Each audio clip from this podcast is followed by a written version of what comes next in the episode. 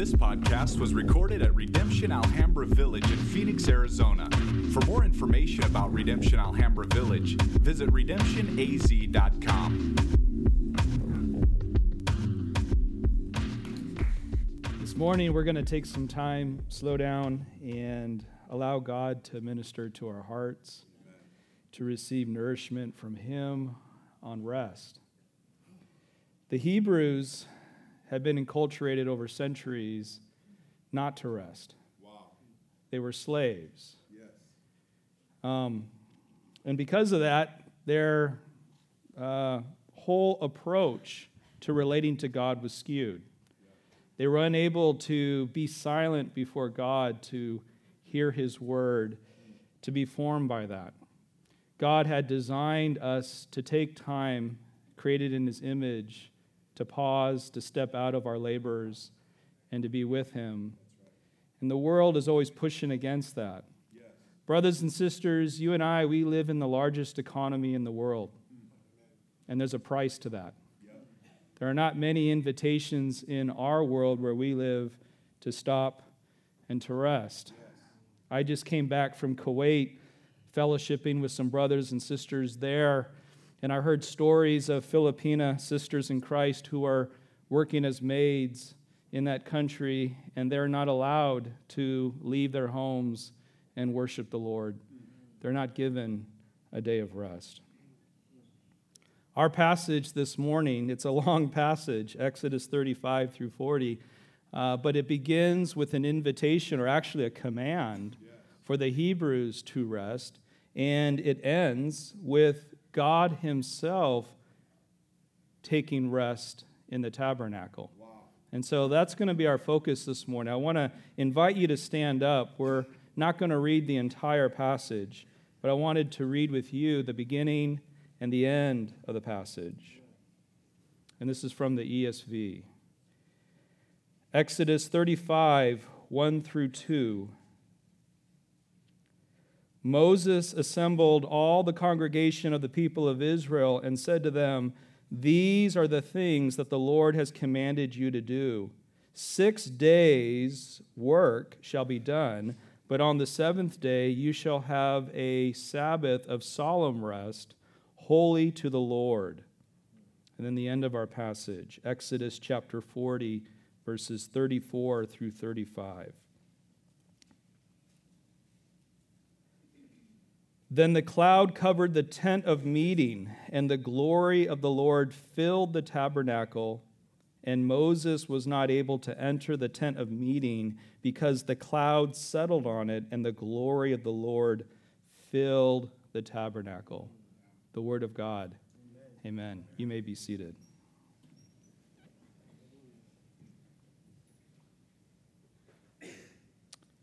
Maybe you recognized uh, the creation story uh, in those two passages that we just heard. We read after God, over a six day period, uh, created the heavens and the earth. In Genesis chapter 2, verse 2, we read, On the seventh day, God finished his work that he had done, and he rested on the seventh day from all his work that he had done. In fact, what we see in the book of Exodus is a recapitulation of God's work in the original creation story.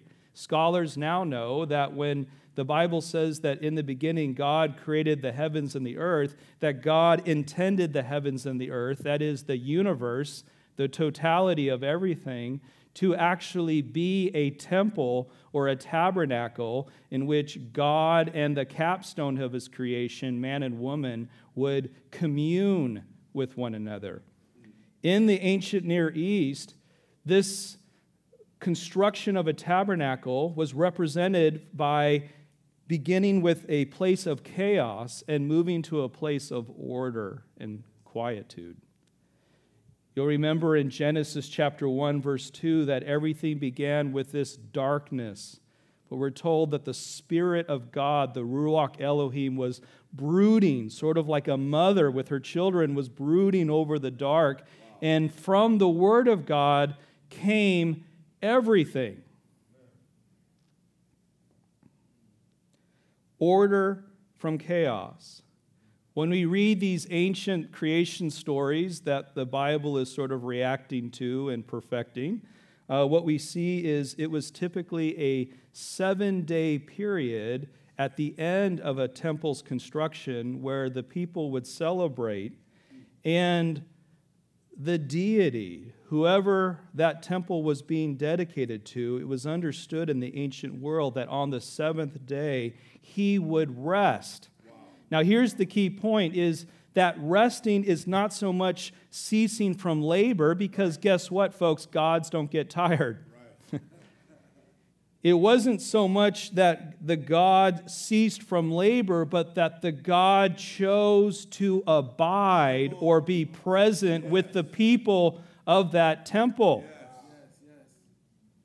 That's what it means to rest, to engage in our relationships. We all know what it's like to be working constantly, and all of a sudden our marriages are becoming fragile. Right. The relationship with our children, our grandchildren, is becoming fragile. We know that intimacy and relationship requires vulnerability, yeah. it requires time, it requires an investment. After God created the heavens and the earth as his cosmic temple, he focused in one place called the Garden of Eden. The Garden of Eden is the equivalent of the Holy of Holies in the tabernacle. We're told in Genesis chapter 2 that Adam was placed there to avod and samar, to cultivate and to keep. Those exact same two verbs in Hebrew are used to describe the work of the priest in the tabernacle. The priests were called upon by God to cultivate, to develop, to continue on, and to guard or to protect this sacred place where God would be present with his people. I want to talk a little bit this morning about two ways in which God is present to us. Theologians like to use this word omnipresence. Omnipresence is really the point of Genesis chapter 1.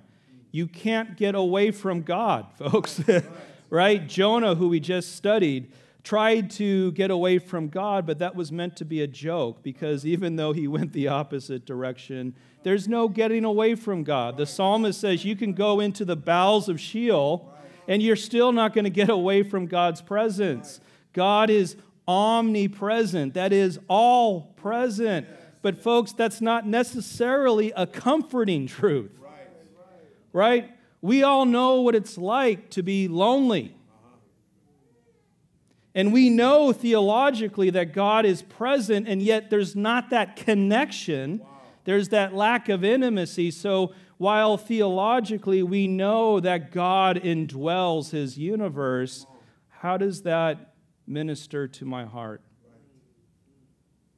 Omnipresence is not necessarily a relational truth.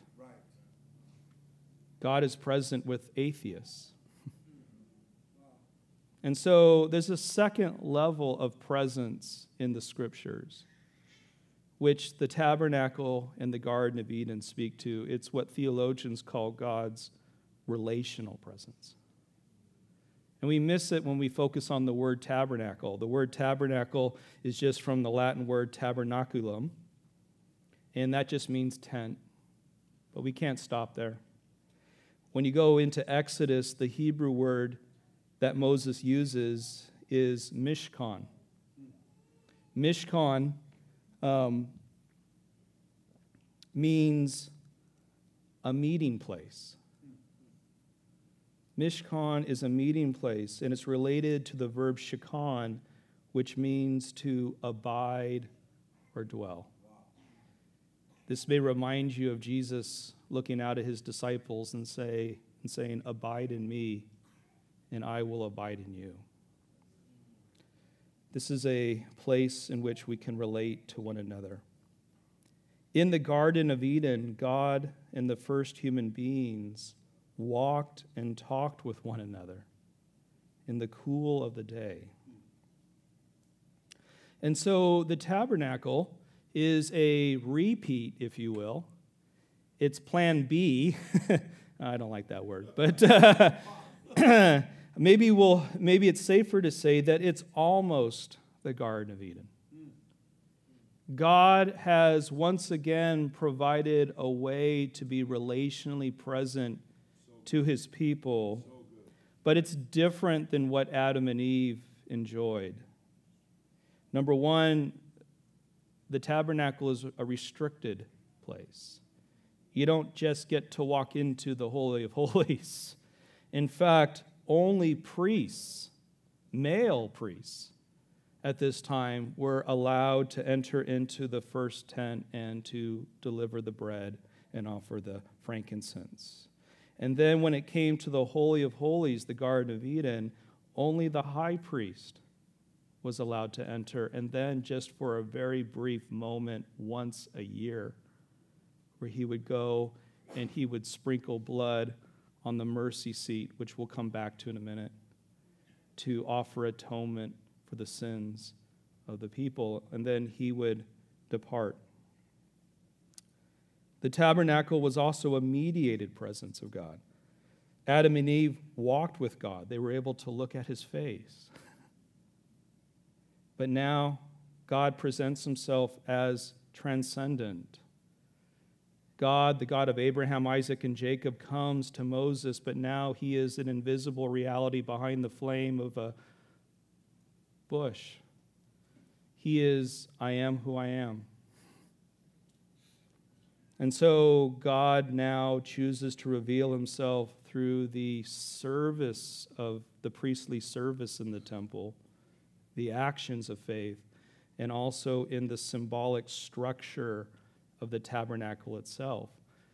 But as you all know, a symbol is different than the reality. It's indirect, it's poetic. Finally, the tabernacle is a human construction. God created the heavens and the earth. God formed the Garden of Eden, but the tabernacle is a human construction and it is patterned after a divine archetype. God gives them the blueprints and even says to Moses, Do this exactly as I command. And so the architecture comes from God, the architect, and yet it is still something constructed by human beings. One of the things I was struck with when I was reading through Exodus 35 through 40 was how orderly and peaceful the process was for constructing the tabernacle, right? It's the complete opposite of the rest of the book, where humanity is in constant rebellion and failure but when it comes to building something, right? Something with our hands, something that we can sink our teeth into, right? It's easy for us to build towers of Babel and all these sorts of projects. It was interesting how easy it was for the Hebrews to throw in all their gold and get behind these projects. And of course, this was all ordained by God, but we must not forget that just before this scene, they had constructed a golden calf. Humans are always biased towards what is most obvious to them, what is on the surface of things. And so Jesus wants to educate us out of that. In fact, brothers and sisters, we know from the New Testament witness that Jesus is the ultimate tabernacle. Amen? Yes, yes. That's where we have to go this morning in this sermon. Jesus is the ultimate tabernacle. The tabernacle was called a tent. The apostles Peter and Paul referred to their bodies as a tent. In God's blueprint, while there were these beautiful tapestries on the inside of the tabernacle, the tabernacle had to be covered with animal skins. Death. Jesus is the ultimate tabernacle. His body, his skin, his flesh is the means in which you and I can now abide with God. Amen? The author of Hebrews puts it this way He says, Therefore, brothers and sisters, since we have confidence to enter the holy place by the blood of Jesus, brothers and sisters, do you have confidence this morning to enter the holy place? Do you realize that your ancestors were barred from that? We have confidence to enter the holy places by the blood of Jesus, by the new and living way that He opened for us through the curtain, that is, through His flesh. And since we have a great priest over the house of God, hear this, brothers and sisters, let us draw near with a heart, with a true heart and full assurance of faith which our hearts sprinkled clean from an evil conscience and our bodies washed with pure water. For centuries, the great teachers of the church have used the architecture of the tabernacle as a means of meditation, as an aid for you and I to draw near to God. This meditation is nothing about earning your salvation. Right. You and I are already mysteriously united to Christ. Yes. We are one with Him. Yes. Paul says that you and I are mysteriously already at the right hand of the Father. Amen. Amen. Our salvation is secure, yes. but we're tired, aren't we? we need restoration. Maybe we're lonely this morning. We're hurting. And so, my prayer is that by meditating on these essential items in the tabernacle, that the Spirit would meet you in this yes. and it would give you rest. And so, what we're going to do is we're going to work our way through the tabernacle together. We're going to go through the first curtain or the first veil and we're going to meditate on the lampstand, the golden lampstand. We're going to look at the table of what's called the bread of the presence. And we're going to pause and look deeply at the altar of incense. And then, because of the blood of Jesus Christ, you and I are going to open up that second veil, that second drapery and we're going to go into the Holy of Holies. We're going to go into the darkness, and we'll see what we see. One of the things I thought was significant was that all the utensils outside of these two curtains are made of bronze, right? It's great to win a bronze in the Olympics, right? I couldn't imagine the feat that would require, but we all want gold, right? So it's interesting that everything outside the tabernacle was bronze, but everything inside's gold. Yeah, the lampstand, the tables covered with gold, the, the altar, the ark, it's all, it's all gold. There's an important truth there, isn't there? Yes. Right? We're all eating Whoppers with cheese, and just inside is this Kobe steak, right? we, get, we get so fixated on the bronze and yet there's an invitation here for gold, but you have to draw closer to God. Yes. The lampstand. I think it's interesting is each of these items in the first tent um, require us to use our senses. Right? That's, that's a good meditation when we bring the totality of our sensory experience to the moment. And so the first sense is sight the lampstand. This was a seven branched menorah. And at the top of each of these branches was an almond blossom that opened up for a place where an, an oil lamp would be placed. And inside were wicks. And it was the job of the priest to make sure that those wicks were always lit and that those lamps were always filled with oil so that that light would never go out. There were no windows in the tabernacle. And so if that lampstand went out, it would have been pitch black. John the evangelist says that Jesus is the light of this world. He says, Jesus tabernacled among us, and that the light in the darkness shines. Right? Jesus is like the sun, S U N.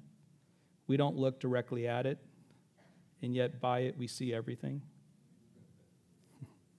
Well, that's St. Augustine, Jeanette, not me. So, got to give cred to the father, church father. Yeah. but thank you, sister. Yeah. Yeah, it's Jesus that allows us to see, right? And, and of course, we live in a world where everyone thinks they sees, but they're blind. Yeah. I know that there are some people here this morning that when they look into a mirror, they think they're ugly. That's not how Jesus sees you. Could you imagine? They may look at their home and say, Oh, I, I don't like my home. I don't. No, Jesus helps us see beyond the surface of things. He helps us gradually see the truth. Jesus is also the altar of incense. This altar was a place where the priests would come and they would offer up incense twice a day. They would come at nine in the morning, then again at three o'clock in the afternoon when the animals were being sacrificed in the outer court. And they would go, and what was interesting is that the people would participate in this ceremony. And so when the priest would go in and offer up the frankincense, all the people would gather outside of the tabernacle and then the temple, and that was when they would offer up their prayers. Why? Because it was a beautiful symbol. As that frankincense rose up into the heavens, so did the words of their prayers. And the book of Revelation tells us that God's angels collected that frankincense, collected those prayers, and they held on to those requests until the appropriate time. One of the things that we learn from Scripture is that God does respond to our prayers, yes. but it's in His timing. Yes. Yes. right? And His timing doesn't always link up with our timing, and that's painful. And yet, Revelation tells us that God doesn't lose one of our prayers. Wow. And one of the things that we learn in this journey of faith is that Jesus is the ultimate answer to all our prayer. Yes. That's the great lesson. Yes. It's what Jesus accomplishes. In fact, you know the story. We're going to be moving into Advent over this next month. You know the story of a priest named Zechariah mm. who finally was called up from the minor leagues and was allowed to go into the temple to offer up the incense of, of, the prayers of the people. And so he goes in there, and an angel of the Lord meets him in that and says, God has heard your prayer. Right? And then that leads into the incarnation. And then Revelation tells us that God hears our prayers and that they will be realized ultimately and finally at the return of Jesus Christ. And so the altar of incense is an invitation for us to relate to God, to talk to God. Yes. The altar of incense is a reminder that our prayers are efficacious, yes. they matter. Yes. If anything, that's what you do with someone you love. Watch a relationship deteriorate, and I guarantee it's the lack of verbal connection there, yes. right? Not talking with one another. And then we come to the table and the bread of the presence. The altar of incense speaks to our nose, our smell. the table and the bread of the presence speaks to our taste right? The New Testament writers said, Have you tasted that the Lord is kind? The bread of the presence. What would happen here is um, Josephus tells us, uh, he was a historian from the time of Jesus that this bread was unleavened, right? And so it was meant to remind the priests of the Passover bread. And there would be 12 tortillas laid out. yeah, a little updating there. And there would be two, two rows of six. And so it was meant to represent the 12 tribes, yeah. right? And what it was was a meal. In addition to the tortillas, there were bowls for libation offerings where you would put wine. And so the invitation there is to fellowship, to have a meal with God. Yes. The, the, the bread was always there, yes, right. always there, and it was up to God if God was going to join the meal right? But the priest brought the bread in and it would sit there for six days. And then on the seventh day, they would replace the bread with fresh bread because you don't give stale bread to your guests, right? You give your best to your guest, right? And so they would lay out the 12 tortillas week in and week out perpetually, right? And it just went on and on and on until one day a guy named David, who was going to be a king, he's hungry and led by the Spirit. He walks into the tabernacle and he asks the priest, My mighty men are hungry. Can we eat something? And there was nothing available. And so the, the priest is like, Okay, well, you can have the showbread. You can have the bread, the, the presence right? And so David audaciously takes that bread, eats a little bit of it himself, and then he shares it with his mighty men. And guess what happens? A thousand years later, Jesus is like, hey, why don't you guys, you're hungry. It's Sabbath, I know, but why don't you rub some wheat between your fingers and eat those kernels, right? And then a Pharisee walks up and says, How dare you eat bread on the Sabbath, right? And Jesus says, Oh, did you read about David? I know you can't see, but someone greater than David is here. Yeah and I'm taking care of my 12 apostles. I'm taking care of my people. I'm going to sit and I'm going to dine with them. Amen? And that's just the first curtain. How much time do I have? I got a ton of time. I can go all morning. I won't, I promise. And so let's go through the second curtain together. This is a harder place. I think God gives us the first curtain, and He gives us those sensory experiences yes. to really form us in our faith. Yes. Um, these are the gifts, especially to new Christians. And by the way, if you're here this morning and you're not in the tent, there's, gonna, there's an invitation. There's always an invitation here when we're taking communion together. We're always, always over here. We'd love to pray with you if you'd like to come into the tent and join us. It's faith. But the second curtain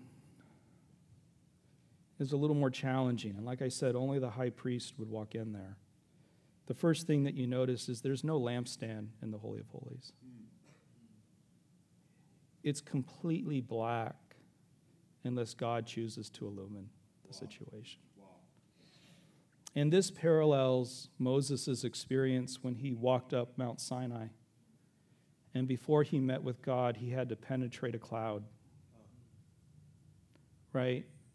There's this mystery of God's immanence and transcendence in this passage. Wow. Right? On the one hand, you all know God you have the Spirit of God within you who illumines your minds. You all know God and you have real knowledge of God. And now, what I'm going to say is equally true. You don't know God. You don't know anything about God. God is utter darkness and mystery.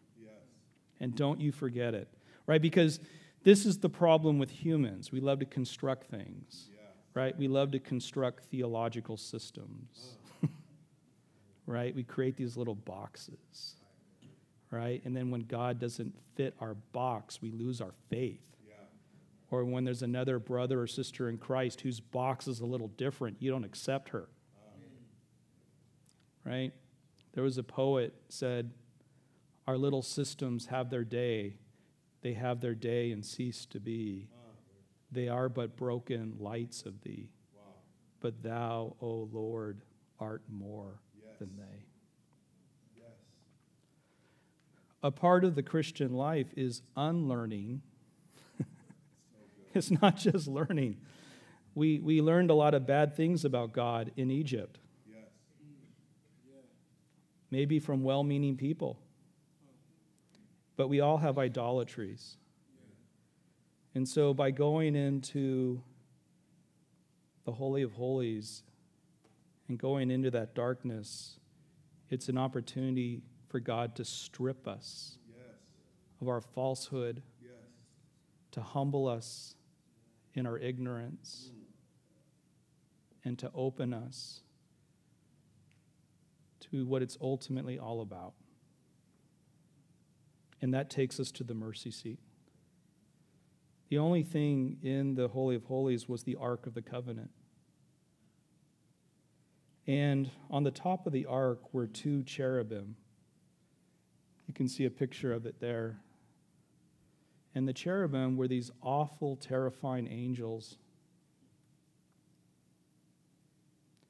who would cover their eyes with wings because of the glory of God. And by putting the two cherubim on the Ark of the Covenant, it was meant to remind the high priest of the fall. Because we read in Genesis chapter 3, verse 24, that God drove out Adam and Eve. And at the east of the Garden of Eden, he placed the cherubim to guard the way to the tree of life. Wow. When we come into the Holy of Holies, you and I face our deepest fear. Why we're not able to rest. We face our mortality. We face the brevity of our lives.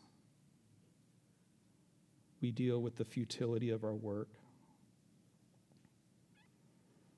and we surrender the ultimate idolatry, which is that we can save ourselves.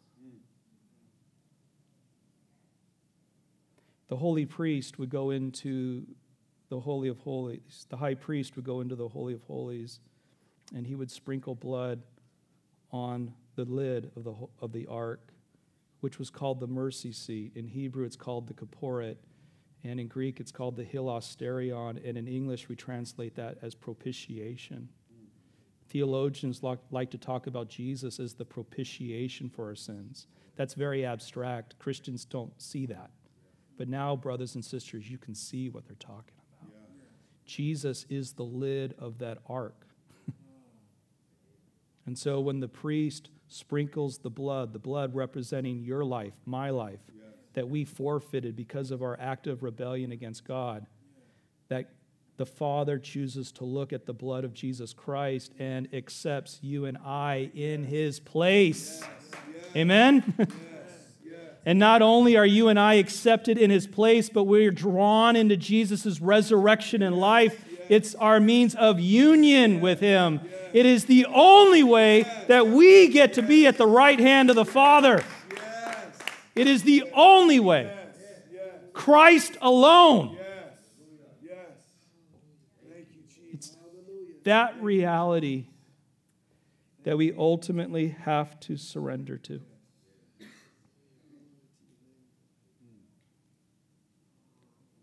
Where is the tabernacle?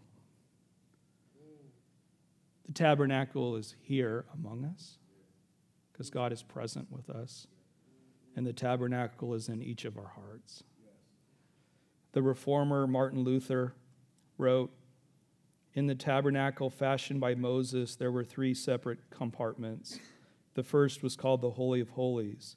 Here was God's dwelling place, and in there was no light. The second was called the Holy Place. Here stood a candlestick with seven arms and seven lamps. The third was called the Outer Court. This lay under the open sky and in the full light of the sun. In this tabernacle, we have a figure of the Christian man or woman His Spirit is the Holy of Holies, where God dwells in the darkness of faith. Darkness deepens faith.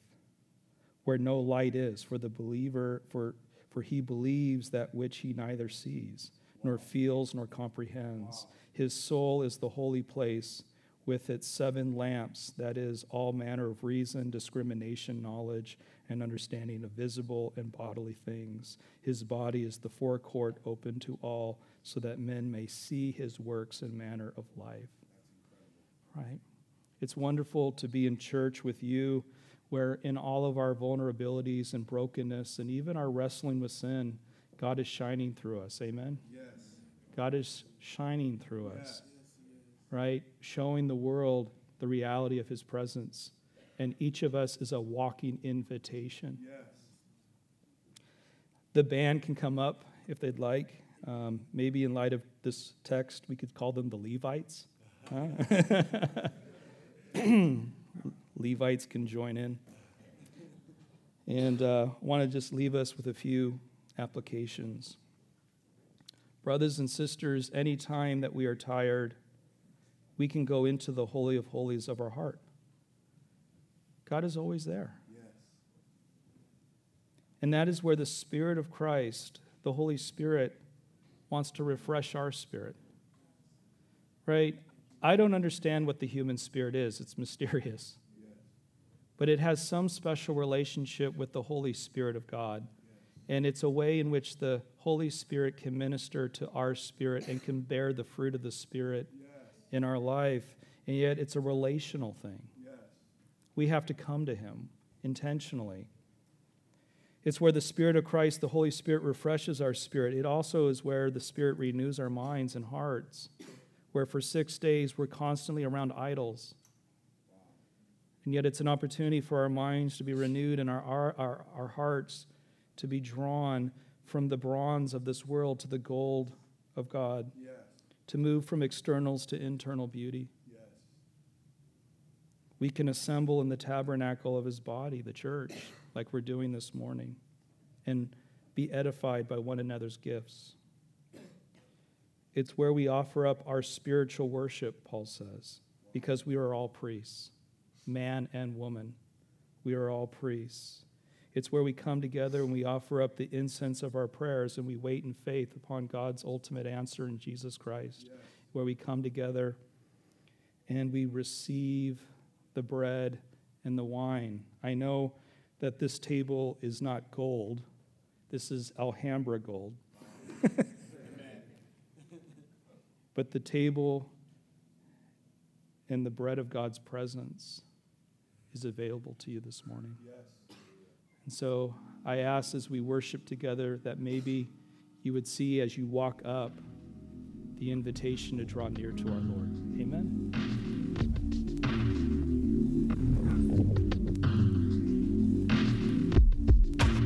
This podcast was recorded at Redemption Alhambra Village in Phoenix, Arizona.